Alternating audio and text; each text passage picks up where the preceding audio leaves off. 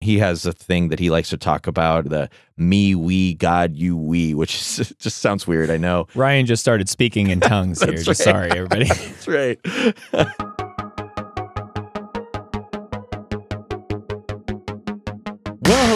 Everyone, and welcome to the Bible Geeks Weekly Podcast. This is episode 168. I'm Brian Sheely. I'm Ryan Joy. And thanks so much everyone for tuning in. Again, as we talked about on the last episode, we are sort of in an interregnum in between our guided Ooh. studies we've been doing. Good word. I had to bust out that one every now and again. But yeah, here we are. We're basically doing something that we haven't done before. It feels kind of weird. Like in 168 episodes, you would figure that maybe we would get into a, like a whole full-on Q&A episode, but that is not something we've done before. And yeah, we're going to wade into uncharted waters here on the episode and go through a whole list of questions that we have heard from our listeners. And thank you again so much for everybody for submitting these questions that we're about to chew on for quite a bit here. Have we really never done a Q&A kind like of a full up episode? Q&A episode? No, I don't. We've Wow, okay. answered a few questions here and there, but I don't think we've ever dedicated an entire episode to Q&A. So, should be fun. Yeah. Okay. Well, let's jump right in with an icebreaker question. So, this is a question, but it's a light, easy question that I came up with to get us started. What's an unimportant or even unanswerable question that you have a strong opinion about? I like as we're about to like seriously chew on some meat in the scripture that we just have to talk about some unimportant stuff first. It's a, it's an appetizer. Oh, yeah. Speaking of appetizers, though, that's actually one thing that I have a very strong opinion about. A question that lots of people ask and fight about. And it's this question about what is a sandwich? And in the category of this Yes. question, what is a sandwich? Something that I firmly believe is that a hot dog is a taco and that a Pop Tart is a calzone. Wow. I'm just willing to put that out there here. I want to let everybody know right off the bat, you know, in in the category of sandwiches, hot dogs or tacos and Pop Tarts are calzones. They are not oh, sandwiches. Man, you were talking crazy land. Dogs are cats? What is going on here? I, well, I totally disagree with all of the above. Okay. Next, we're going to get into whether chili and stew are soups and all kinds of other questions I've Yep. heard around this. Is a hamburger a sandwich? Yes, I think a hamburger is a sandwich, but a hot dog is not a taco, my friend. Oh, Nevertheless,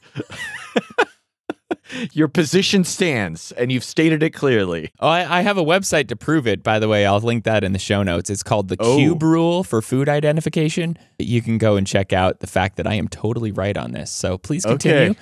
What Okay, I'm- unimportant or unanswerable question do you have a strong opinion about? Maybe this is not as controversial actually as what you have just laid down, but I think this is a good chance for me to show my credentials as a card carrying Bible geek because I have a lot of strong opinions on Bible topics that have no need to be answered and that we really don't need to know. Adam and Eve have a belly button. I don't yeah, that kind of thing. Yep. So my go-to example of a topic that it's really silly for people to debate when I'm trying to illustrate, you know, we don't have to argue about everything or even take a stand on everything related to the Bible is who wrote the book of Hebrews because we don't know and it doesn't have any bearing on salvation or morality or anything like that. We know it's inspired. And yet, I have to fight off an inner growl, like a voice inside me that just gets all worked up every time I hear someone from the pulpit. They think Paul wrote the book. And yes, that is an old and popular opinion, but it shouldn't matter. It shouldn't matter. I want to be clear that it shouldn't matter. It was someone in the apostles' circle and he wrote it and he was inspired. But for reasons that I'm not going to go into on an icebreaker, I think it was Apollos or someone like him with a similar background. But in any case, definitely not Paul. There's so many reasons it was not Paul. And yet here I am arguing for something that does not matter. An unimportant and unanswerable question that I have a strong opinion about. Pop Tarts are calzones, and Apollos wrote Hebrews. That's fine with me. Sure. Why not? All right. All right, so let's get into something maybe a little deeper here on the episode to kick things off, and that is our Finding Jesus segment. And we have, like we did on the last episode, we've gone back to an old tradition from long ago, early on in the episodes, where we used to spring a Jesus starter on each other. And for this one, I'm going to go to 2 Timothy chapter 3, verses 14 to 17. And that is a finding Jesus. We're going to go to somewhere where Jesus is not, but see if we can find him in those passages. And this is where Paul, who, by the way, did not write the book of Hebrews, turns his attention to the young evangelist Timothy and says, But as for you, continue in what you have learned and have firmly believed, knowing from whom you learned it and how from childhood you have been acquainted with the sacred writings, which are able to make you wise for salvation through faith in Christ Jesus. And here's the kicker all scripture is breathed out by God and profitable for teaching, for reproof, for correction, and for training in righteousness, that the man of God may be complete, equipped for every good work. So, where do you find Jesus in Paul's words to Timothy there? Oh, yes. He is right there in verse 15. And all scripture is pointing us to Jesus and helping us to see who he is and delivering us a clear faith that we can stand on in Jesus Christ. But also, Jesus is the perfect embodiment of someone who made scripture the fabric of how he saw everything what he spoke from, the kind of righteousness he carried was derived directly from scripture. You think of the temptations of Jesus in Matthew 4 and how he stepped right up to Satan with a, thus saith the Lord, it is written over and over again. And he had the scriptures in his heart and in his mind. And so he was ready, he was equipped for any challenge that came. And I think that's really right on track with what we're trying to do here. We're trying to search the scriptures to recognize that in them we find the breath of God, the words of God that have spoken something that we can stand on, settle into, and know is going to build us up and give us what we need to live the way we need to. Yeah, that's so powerful. I mean, as you think here about how Jesus is the embodiment of these things, you know, as you were talking about there, and how all of the scripture really points to Jesus, uh, I just did a lesson not too long ago from 2 Peter chapter 1 verses 3 and 4 where it's the precursor to this big giant list of things that you should be adding to your faith. And there in 2 Peter 1 verse 3, Peter says his divine power has granted to us all things that pertain to life and godliness through the knowledge of him who called us to his own glory and excellence. The more we know about Jesus, the more we are acquainted with him and the more we find ourselves in relationship with him here in this verse, the more we study about him, the more we are acquainted with these things that show us who Jesus is, the more we're equipped, the more we are ready to handle everything in this life, everything in terms of godliness.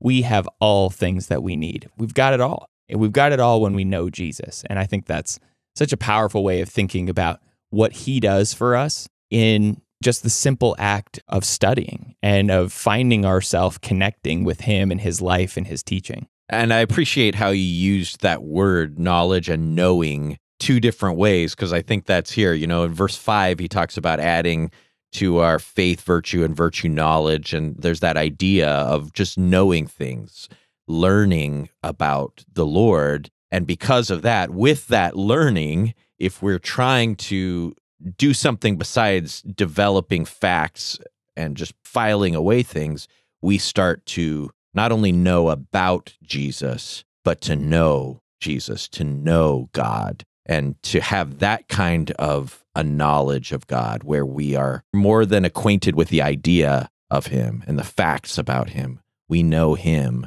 That's the grace and knowledge we want to grow in, is that relationship with the Lord that is developed and can't be developed without the scriptures and spending time with him in the scriptures.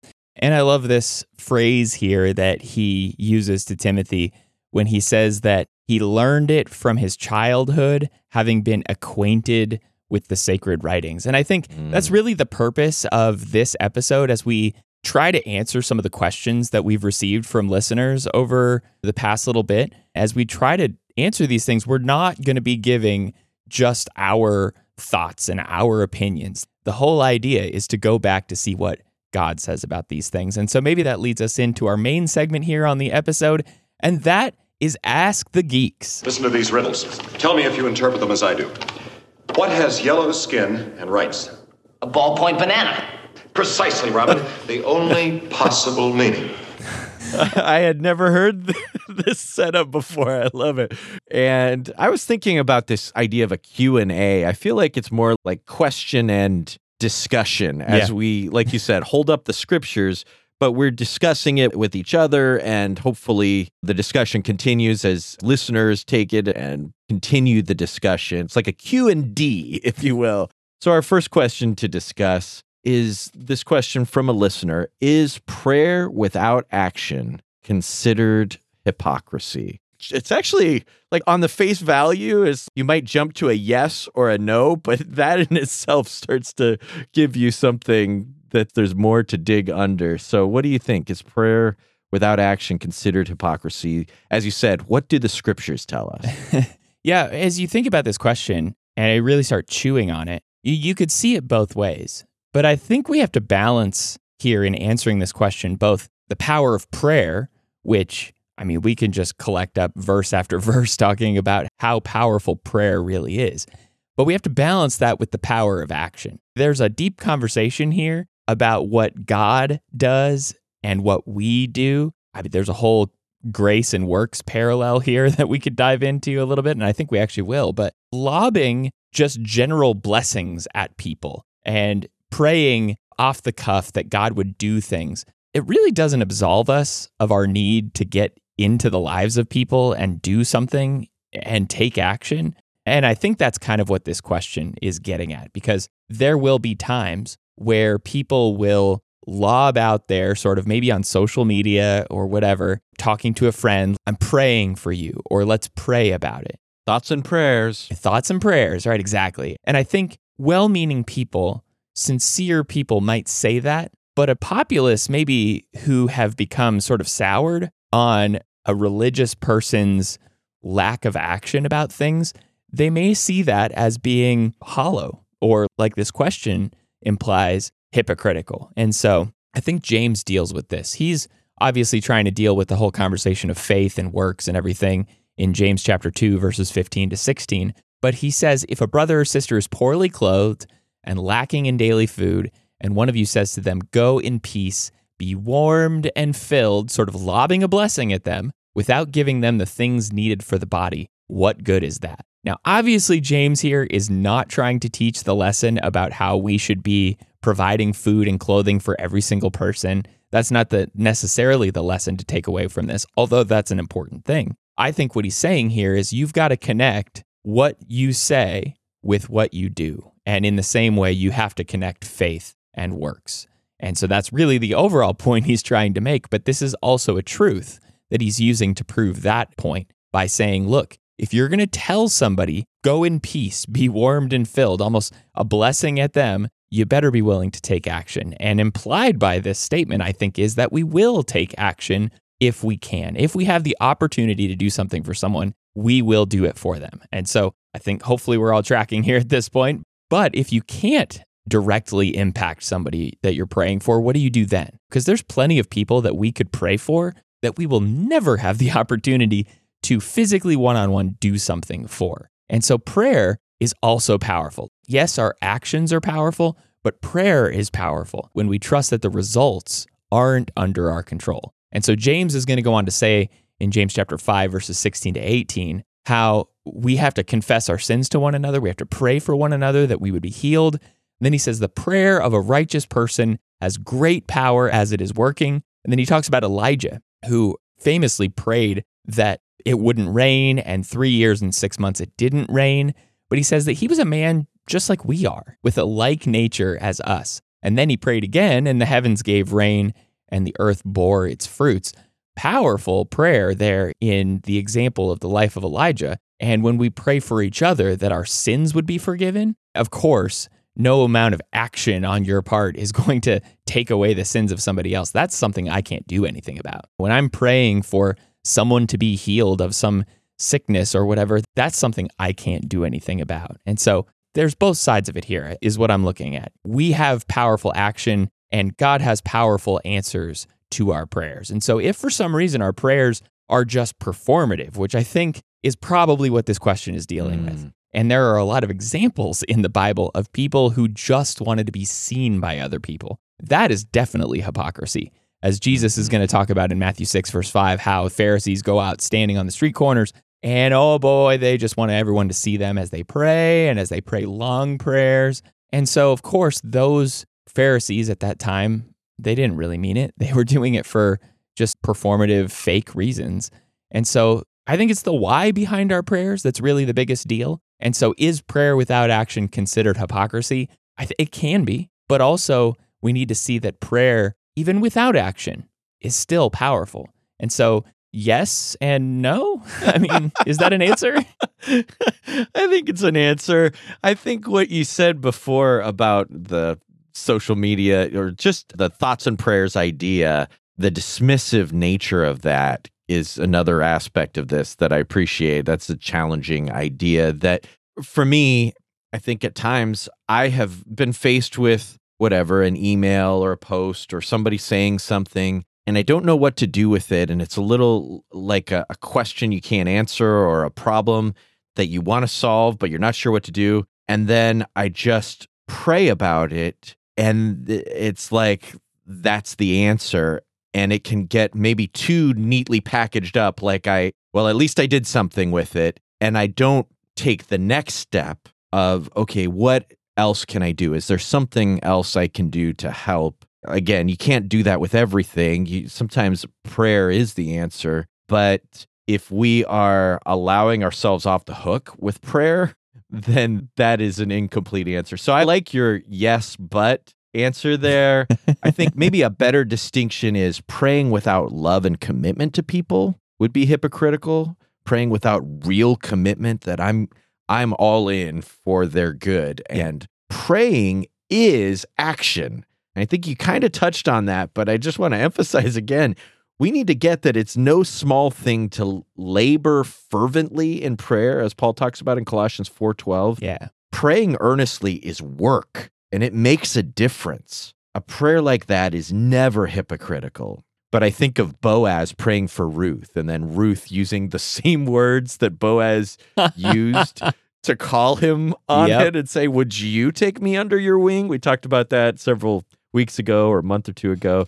Or Jesus telling his apostles to pray for workers at the end of Matthew 9. And then a few verses later, at the beginning of Matthew 10, he sends them out to the field because sometimes God's answer to your prayers is you. And we need to be ready to take these things to heart and to be active and get our hands dirty to do the work, whatever it needs to be. I feel like this is going to be a theme in this episode. No, I agree with you 100% because I think when you couple love into this conversation, it is one of the big reasons, of course, why Paul writes so eloquently about love in 1 Corinthians 13, how you could do all kinds of things. You can even pray, but if you're praying and you don't have the love for people behind it, then of course it is hollow. You know, as you said, it is hypocritical mm-hmm. there when you're praying without love. But when you're doing it for the right reason, when you've connected with the why behind it all, obviously, the more you pray with that kind of love for somebody, the more you're probably going to get out there and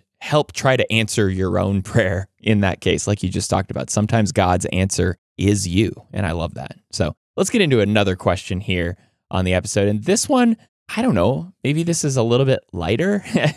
this hmm. is kind of one of those like personal ish questions. And if you can shift the mood ever so slightly from prayer to preaching, I guess this hmm. question has something to do with preaching. And since you're a preacher, let's just have you answer this question. So the question was How do you deliver a sermon without notes? Not maybe something theologically important in the answer to this Yeah. question, but definitely something that we've talked a lot about off the air in terms of prepping for sermons. How do you do that? How do you give a sermon and not have notes behind it? Yeah, the first thing to note is that preaching without notes doesn't mean being less prepared. In a way, it means being more prepared in the sense that you know and are comfortable with the topic. If you're not comfortable with the topic, then you've got to have your notes written down all the more. But think about it if somebody asked you about a hobby that you've had for 20 years, you know, that's just you're it's something you're passionate about, or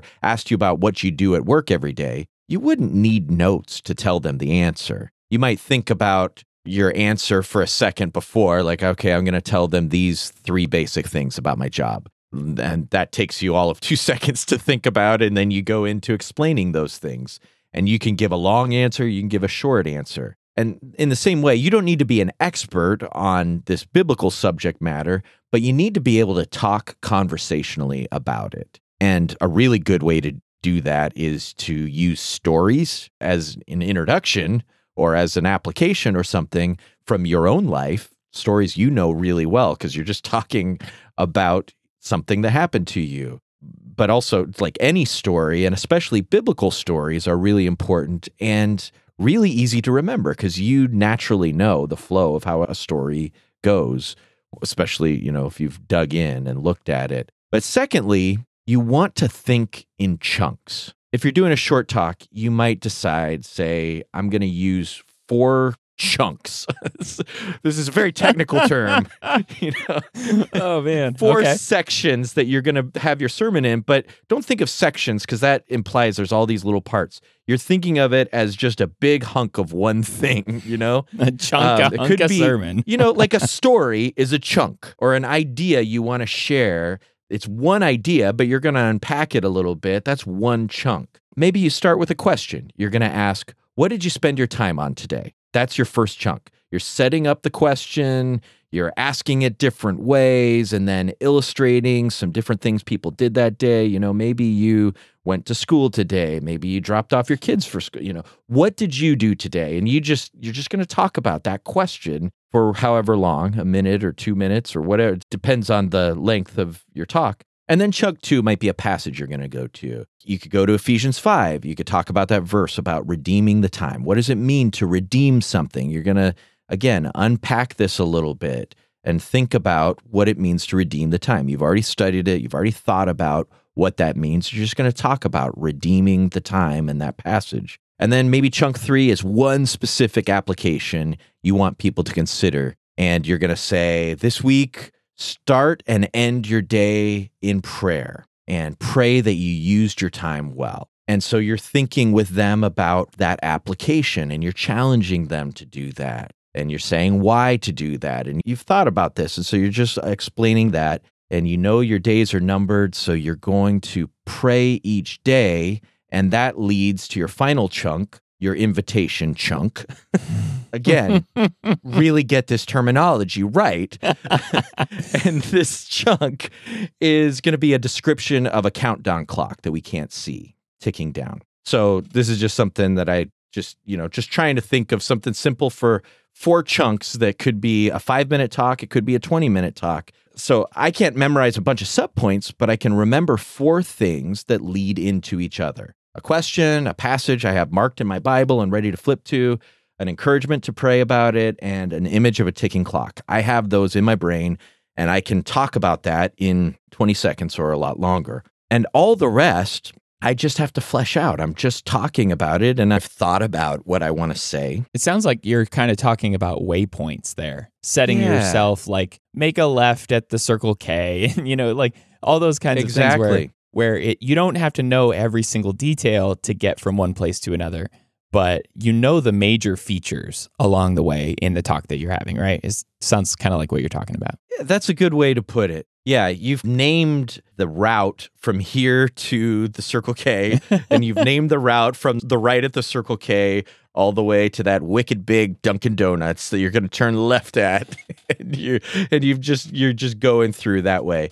But you have to be okay with it sounding like your natural voice if you're going to be doing this, Right. because you can't can sort of write a sermon persona if you're putting it out in, into notes. You know, you're just going to basically be reading your bullet points and that kind of thing. But if you're just going to talk, you have to be yourself and you'll stumble a little like you would talking to a friend. I mean, some people maybe are just so smooth that they don't, but for most of us, you're just just trying to figure it out. You might even forget something. What I can't, what is that called again? What's that? Well, you know what I'm talking about. But anyway, you know, you might run into those moments. And again, you don't want that. You're trying to prepare to avoid that, but it's okay. In the scheme of things, it's actually more listenable for you to be authentic and for people to be able to relate to you that you're conveying something that is true for you and that you're working through it. And for a longer talk, those waypoints, you're going to have more step by step waypoints, right? It's chunks, yeah, chunks too. Big, bigger chunks, yeah. Lots If- of chunks. Lots of chunks. Lots of waypoints. Yeah, I mean, if you're giving somebody directions, let's go with your analogy.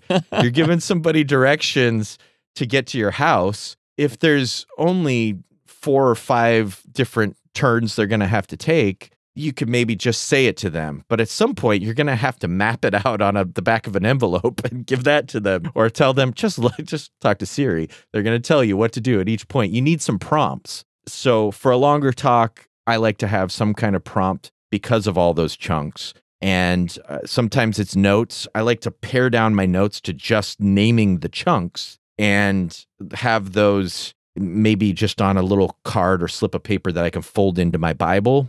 And so wherever my main text is, I'm going to have, it could even be in the margin of my Bible, but I'm going to have, here's the seven things that I want to do, seven things I want to talk about. And I may even have one or two subpoints on one or two of those. And so I'm going to break those down. For me, my favorite way to do it, I'm a visual guy, graphic designer by trade.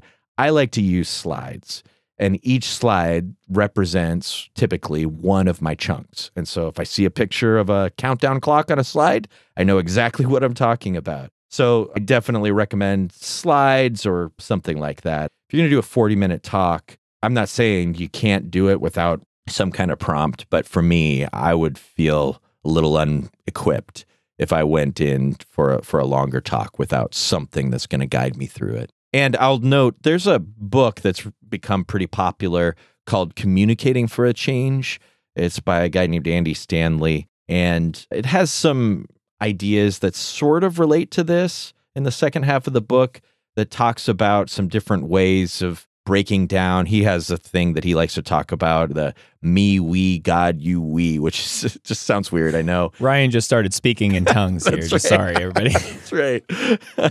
but he kind of breaks down five different areas where you're talking about yourself, and then you're going to talk about people, and you're going to talk about what God has to say about it. That book may have some something useful in it. I'll put that in the show notes. Yeah, I, I love how you talked about being natural. And for some people, the nerves and the first time experience of being up in front of people and having everybody look at them, that's a lot to get over. And, you know, Mhm. there may not be an opportunity to preach without notes. Like until you really get comfortable with the basic fact that you're standing in front of a lot of people and they are Yes. looking at you. For so many of us, that was us in the beginning and we were terrified of that. I remember shaking when I got up there early mm-hmm. on when I was younger. At some point, once that begins to fade, it's not that you're never nervous or that uh, I'm always nervous before I get up. I can always I look down at my Apple Watch and my heart rate is just running and I know it and I can feel it and then I get up there and for whatever reason, almost every time now, I get up and just calm down. Like everything just subsides and I just start talking. And that that becomes easier to do, I think, the longer you've done it. And so maybe this whole conversation or the question about how do you preach without notes, maybe it's just you preach a lot of sermons and you just get used to having people looking at you, having to work through your chunks and your waypoints and Mhm. whatever else you're trying to communicate and just doing that for enough times to where it becomes natural to the point where you can settle into your own voice, thinking through where you're going and like you said, communicating those waypoints very clearly. The natural part of that is going to come over time for a lot of people. So maybe don't expect to jump right into it. Maybe you're going to have to use notes for a super long time until you stop the shakes. Well, that's an important point. And also, it's worth noting that it is not inherently better to preach without notes than No. to preach with No, no, no. notes. It's just that the question is asking, how do you preach without notes? And absolutely, yeah, you put your 10,000 hours in and it's going to be a lot easier. That said, I think that there is a way that you can get stuck in sort of a notes trap if you're just settling into that, where uh, I know people who just have been writing out every word all their life. And if early on you can take it really seriously, I'm not talking about getting up there and talking off the cuff or anything like that, but take it seriously and prepare, but try to have a guide rather than having in your notes everything spelled out and try to step out slowly. And it may be, you know, that it's a slow process and you're just taking little baby steps towards getting away from reading or that kind of thing. But the more you can do it, I think you'll find that your speaking is more effective. Again, not without notes, but not becoming so reliant on notes that you're reading, rather trying to get to the point where you can talk to people, where your attention isn't on the piece of paper, but it's on the people you're talking to Yeah. and on what's happening in this exchange that you're having. I always think of it like, even though I'm the only one talking, it feels like a conversation to me even there. There's like i'm i'm listening to the listening. I'm paying attention to did i get that did that come across or not? I'll even ask those questions. Does that make sense? And i'll get a nod or a huh or whatever. And you're just trying to attend not just to a piece of paper or a slide but to that connection with people and to the truth that you're trying to provide to them. Yeah. Thinking of it, like you said there, thinking of it like a normal conversation in which you are looking to your audience for feedback. I do that all the time. And it's so helpful to see those people. Like I have tent peg people throughout the congregation that I am looking at and just wanting to see like do they get what I'm saying right now? Are they are they tuned in? Does that make sense to them? And you can usually Yeah. see certain people nodding their head like you said or you can see the looks of confusion. And so even in those moments like being totally willing like you would in a normal conversation to just pivot or stop or pause, repeat something, whatever it is you need to do, or just blow past it because you know, yeah, we're all on the same page. Let's keep going. So I also like the point about using your slides as a way to mark your milestones.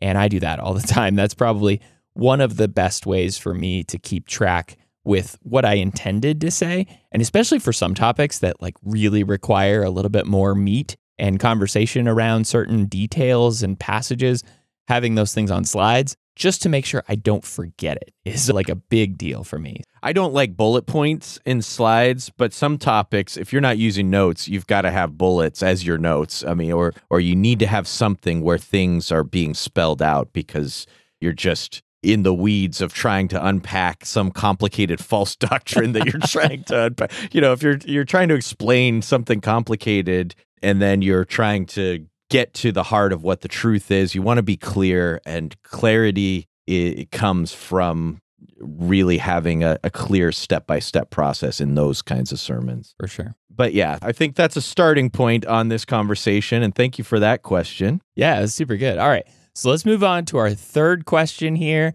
And listen, this one is a tough one. It's a really difficult thing to wrap our heads around. Even Jesus said this thing was difficult. So we're going to get into our third question here in our Ask the Geek series. Wait, what is that? What's going on? Did you hear Will that? this mean curtains? Will the identities of our dynamic duo be revealed to the whole world? Is this the we end about to of drop their a career as cliffhanger on those last two questions? Can they avert disaster? Find out next week. Same back time, same back channel. I guess we'll hit those next time. All right. Well, may the Lord bless you and keep you. Shalom.